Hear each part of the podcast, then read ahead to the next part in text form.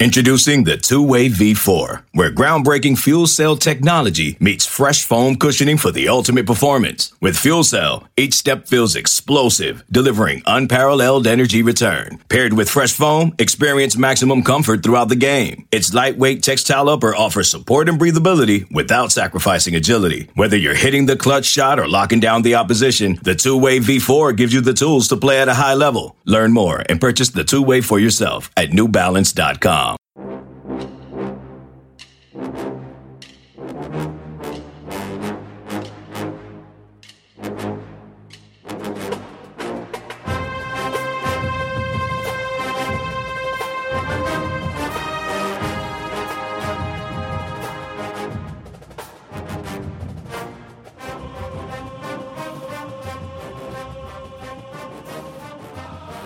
Good morning, Bucknoters. Welcome to the Bucknuts Morning Five here on Monday, August 30th, 2021. And welcome to Game Week. I am Dave Biddle. I am very happy to be joined by Steve Helwagen. Steve, three days away. It feels so good to say that. Buckeyes, Minnesota, Thursday night in Minneapolis. Ohio State is favored by 14 points. Steve, what are your uh, thoughts on this matchup?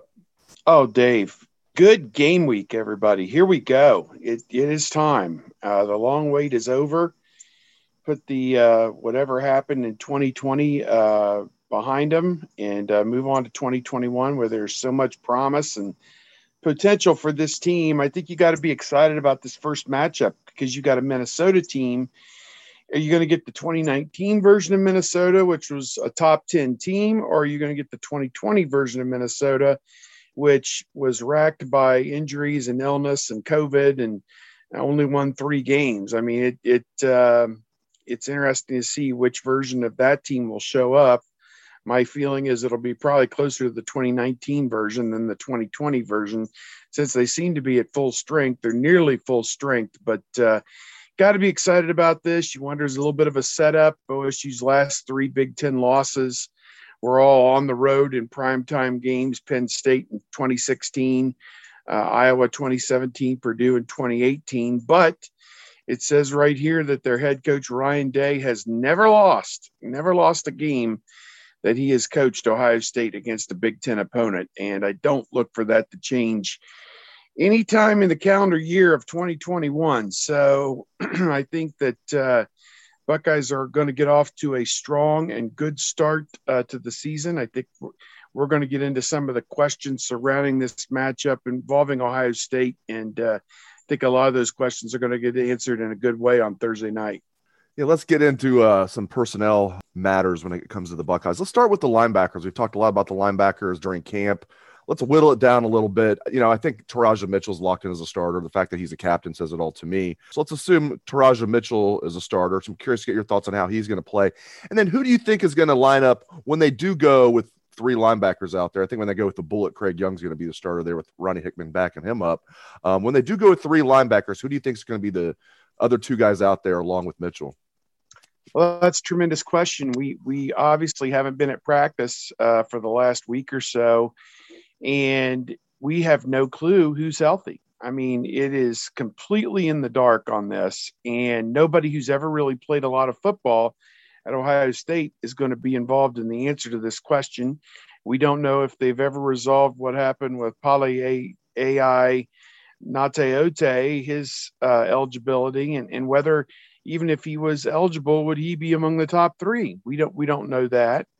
Um, it sounds like Teradja Mitchell is uh, rock solid. They would not have voted him captain if his teammates had not seen uh, something they liked out of him on the field. It sounds like he is the leader and he is the guy in that group. Dallas Gant missed a lot of time in the preseason due to injury.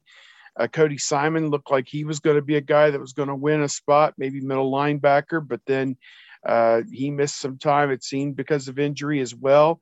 Tommy Eichenberg is a guy who thought maybe he was going to win a spot, but he missed some time due to injury as well. Craig Young is the bullet. It sounds like so. When you go three three linebackers set, uh, my guess right now is it would be Mitchell, maybe Cody Simon in the middle, maybe Eichenberg outside, and then maybe Eichenberg comes out for the bullet. I guess. I mean, I'm just I'm just completely guessing. And if Dallas Gant's healthy, maybe he gets a little bit of a look too. I'm not sure anybody else is even in this equation.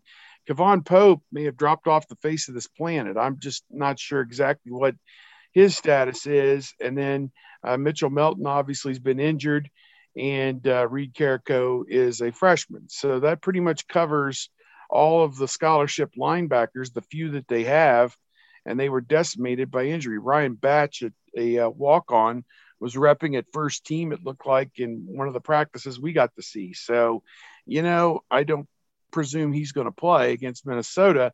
I think uh, all hope was that they would get the walking wounded back out there uh, for the opening game. So uh, I think uh, Minnesota's probably scratching their head, wondering what kind of defense they're going to see and uh, what personnel they're going to see, and uh, they're going to have to adjust on the fly, just like just like the rest of us. Dave, just going to have to watch it and see.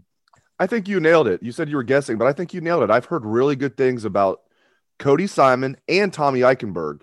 And I expected that from Cody Simon because we were hearing rumblings last year that they really liked him and he saw the field a little bit as a true freshman.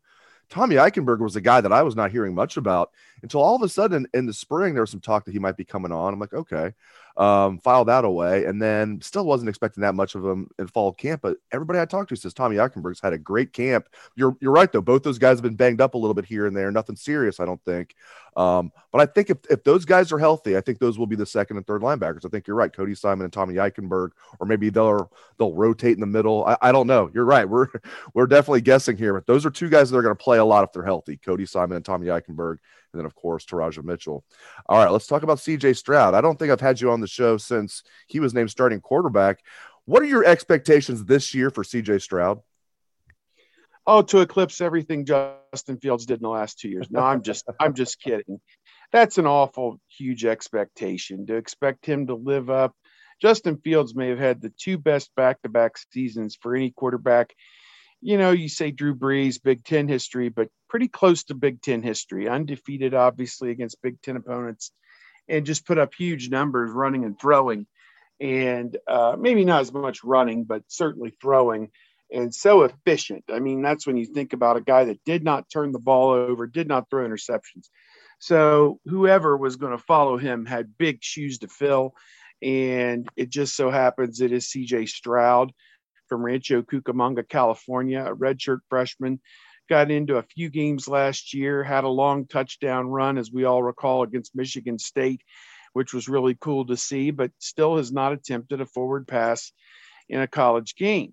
And so that'll be his first experience. And I wonder if they'll throw a little swing pass on the very first play to get that out of the way and and or a bubble screen or something that you know he is one for one for 16 yards and then you move on to the next play you know? So i think that that would be uh, very uh, prudent to uh, to do something like that right out of the box first or second play to get his feet wet. So i look for him to flourish in this role. He looks like uh, he is a confident leader. Uh, I think the things that Ryan Day talked about and what we were able to see just in little glimpses that we were at practice he seemed like he was the most accurate of the three, seemed like he threw the best deep ball of the three. And Ryan Day liked that when a play was over, whether it was a good result or a bad result, and he would walk back to the huddle and Ryan Day would say, What did you see here? That CJ Stroud always had an explanation that held water. He always had a purpose for what he was doing with the football, where, you know, young quarterbacks a lot of time will just say, Well, you know, I I I don't know what I was seeing there. You know, I they'll, they'll give you the eye, shrug their shoulders, and CJ Stroud looks you in the eye and explains to you exactly what he saw and why he did what he did, and that's that's something you can work with. Maybe the result wasn't what you wanted, but that's a player who's coachable, who understands the offense, and uh, can uh, can do things. So I, in my opinion, I look at him as a guy that uh, he, he'll be a little bit of a work in progress, I think, for the first few games, but it sounds like he is a bright kid who is ready to flourish in this role. And uh, to me, Dave, I think a, a, another question about the quarterback situation is do you prescribe on, say, uh, series three or four that you're going to shove Kyle McCord or Jack Miller into the game to also get their feet wet? Uh, just in case, just in case. I mean, at that point, you figure maybe it's seven nothing, ten nothing, seven seven, whatever. The game's not necessarily on the line, but you get that guy three, five, eight plays. That way, in the fourth quarter, if something were to happen with CJ Stroud, uh, that guy is also ready to go in and, and, play if need be. So I wonder if that's part of their plan as well for this first game and is not to sacrifice a series by any means because you want to move it on every series, but it also makes good sense and is prudent to get whoever the backup is who's never played as well. I mean, Miller's played a few plays and did have a touchdown run. Uh, I think in the in one of the early season games last year, uh, without throwing a pass as well that uh, you know you need to get that guy's feet wet too because in the fourth quarter you don't want to send that guy in there uh, sight unseen if uh, something pray tell were to happen to Stroud. So that's my feeling on it. I think Stroud's going to do very well. And uh, I think there are some questions about the Minnesota secondary. I think uh, the front seven for Minnesota ought to be pretty good, pretty stout.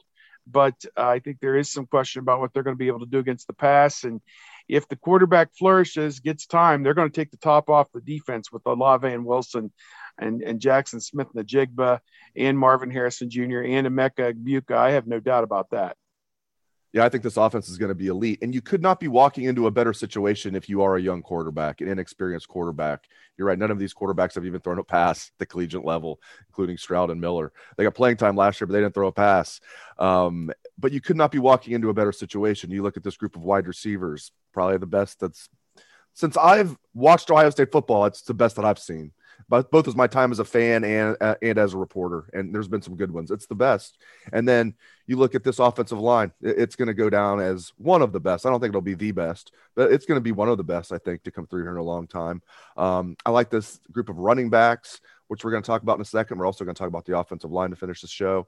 And it's the Ryan Day offense.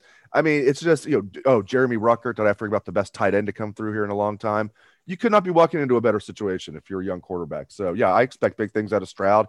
And you bring up an interesting point about McCord or Miller, whoever's the number two. I think it's McCord. Does Ryan Day sprinkle him in um, when the game's still on the line? Maybe that's something that Ryan Day will be asked when we talk to him at noon today. I might steal your question, Steve. I might ask him about that. Uh, okay. I like that. I like that. Um, because I don't think has he ever been asked on the record if he's anti two uh, two quarterback system? I think we just assume and we're not, there's not going to be a two quarterback system. I don't think he's ever been asked about that, but maybe, maybe, I'll ask him today. All right, let's talk about the running back rotation. Now, I'm on record. I think, uh, you know, the top three guys are going to be used a lot in the Minnesota game. You know, they're going to have running back by committee with, in whatever order, Master Teague, Miyan Williams, TreVeyon Henderson. But I do think, Steve, at some point this season, the top two running backs on the team are going to be Miyan Williams and TreVeyon Henderson. And I'm really high on, on TreVeyon Henderson. I mean, he's got the highest ceiling of any of these guys. How do you think it's going to shake out at running back this year and this Thursday night? Well, I think you got three legit guys. I think you got Master Teague, Miyan, Williams, TreVeyon Henderson. I know this pains people uh, to say it, but I do believe Master Teague's going to get the first shot. And I think it makes sense. He's not a fumbler, he's a good pass protector. And if you're backed up in your own end to start the game, you know, you start on your own 25 usually to start the game, uh, either a punt or a kickoff or whatever uh, it makes sense to have a veteran in there to, to be in that position. I don't know that it matters if somebody is, quote, the starter. I think uh, what you're going to have, obviously, Miyan Williams is going to play. I don't think there's any doubt about that. And I think TreVeyon Henderson is going to play. And I think after those two veterans, and I say veteran with Williams, who only who redshirted last year, but he did get a few carries in what maybe four games last year, was able to still redshirt. I think that uh, uh, Henderson is the changeup back. He's the guy that once you've softened up the defense and they're expecting the guy to come through the hole, you know, the big guy, uh, you squirt him through there and he's gone. So to me, that is what uh, I would look for. That again, that seems to be what makes the most sense football wise to me. But maybe they go in a different direction. Maybe they just decide they're a better team with Miyan Williams at running back, and that's who they're going with. So I'm interested to see what happens on Thursday night. Uh, I'm not sure what Coach Day is going to say today about that. Uh, to me, Master Teague came in in great shape and was healthy, and I'm not sure that he was ever truly 100% last year coming off the Achilles. So people formed opinions based on what they saw as opposed to, you know, how good he potentially could really be. So, um, you know, pe- people are very uh, demanding at this level. When you come to Ohio, we talk about Ohio State, the fans, the the expectations. Uh, I don't want to say it's a wine and cheese crowd at this point following Ohio State, but the expectations are pretty clear. Win the Big Ten and get to the playoff. Anything less than that, and most certainly beat Michigan, but you know you don't even really talk about that anymore. Um, you know, win the Big Ten and get to the playoff are the expectations, and anything that uh, less than that's not acceptable. I, I hate to see what will happen the year that Ryan Day finally loses to a Big Ten opponent and uh, they don't win the Big Ten and don't make the playoff. I don't know, maybe in 8, 10, 15 years when that happens, we'll wait and see uh, how people react. But I, am kidding, of course. But, um, you know, I, I think that they're, that, that while we sit here and we talk about how, okay, they're going to go blow out Minnesota and, and blowout is kind of a relative term. I've got it somewhere in the 41-20 range, something like that, just being a road game.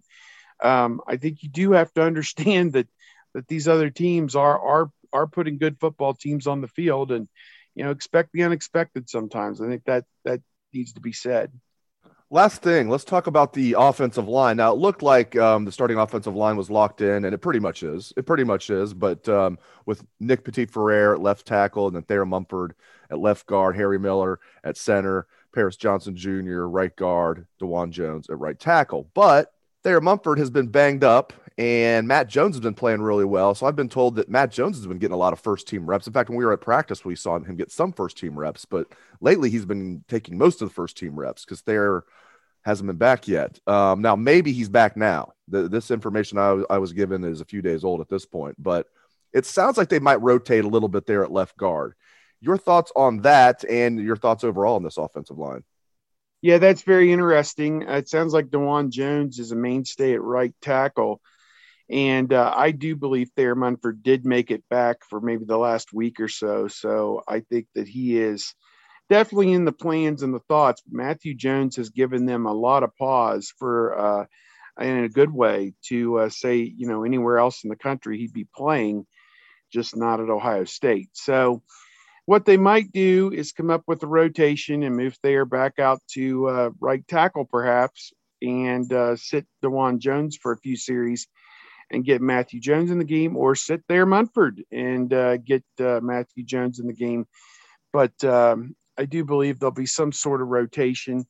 I think they obviously love their five man cohesion up front, and that does mean a lot. But uh, it's going to be, uh, uh, uh, again, you know, the conditions here in the Midwest have been really hot and humid here for the last two, three weeks during preseason camp.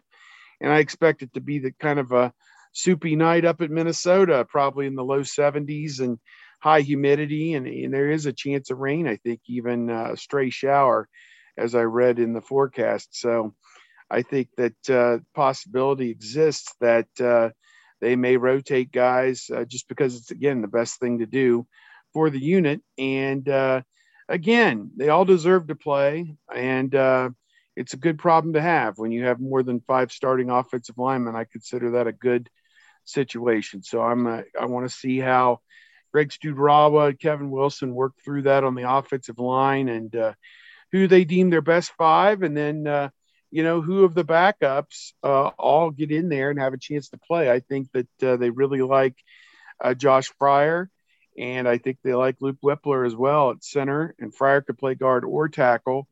Enokk Enokk Vimahi is another guy that uh, I think has has made some inroads, and Ben Christman a true freshman, Donovan Jackson, a true freshman. Those two guys have uh, mixed in uh, pretty early as well. So, uh, an embarrassment of riches on the offensive line for Ohio State. And, and when Jakob James, who is a really good player, is kind of a fringe second team, third team guy, uh, that'll tell you what you've got going on for yourself there on the offensive line. So, um, I am, you know, I am bullish on this offensive line you know, Urban Meyer used to say we're an offensive line driven program. If that's the case, this team's driving all the way to the uh, promised land because this is a really, really good uh, offensive line Ohio State's assembled this year.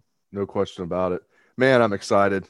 Only three days away. It's going to be It's here game before we know it. It's so freaking exciting. After just talking throughout the off season about all this stuff, man, it's going to all come to fruition this Thursday night in Minneapolis. Cannot wait. Great stuff from Steve Helwagen here on the Bucknuts Morning Five. Thank you to Steve. Thank you to all the listeners out there for tuning in. We appreciate that very much. Hope everyone has a great day. Let's go to Buckeye Swag, best damn band in the land.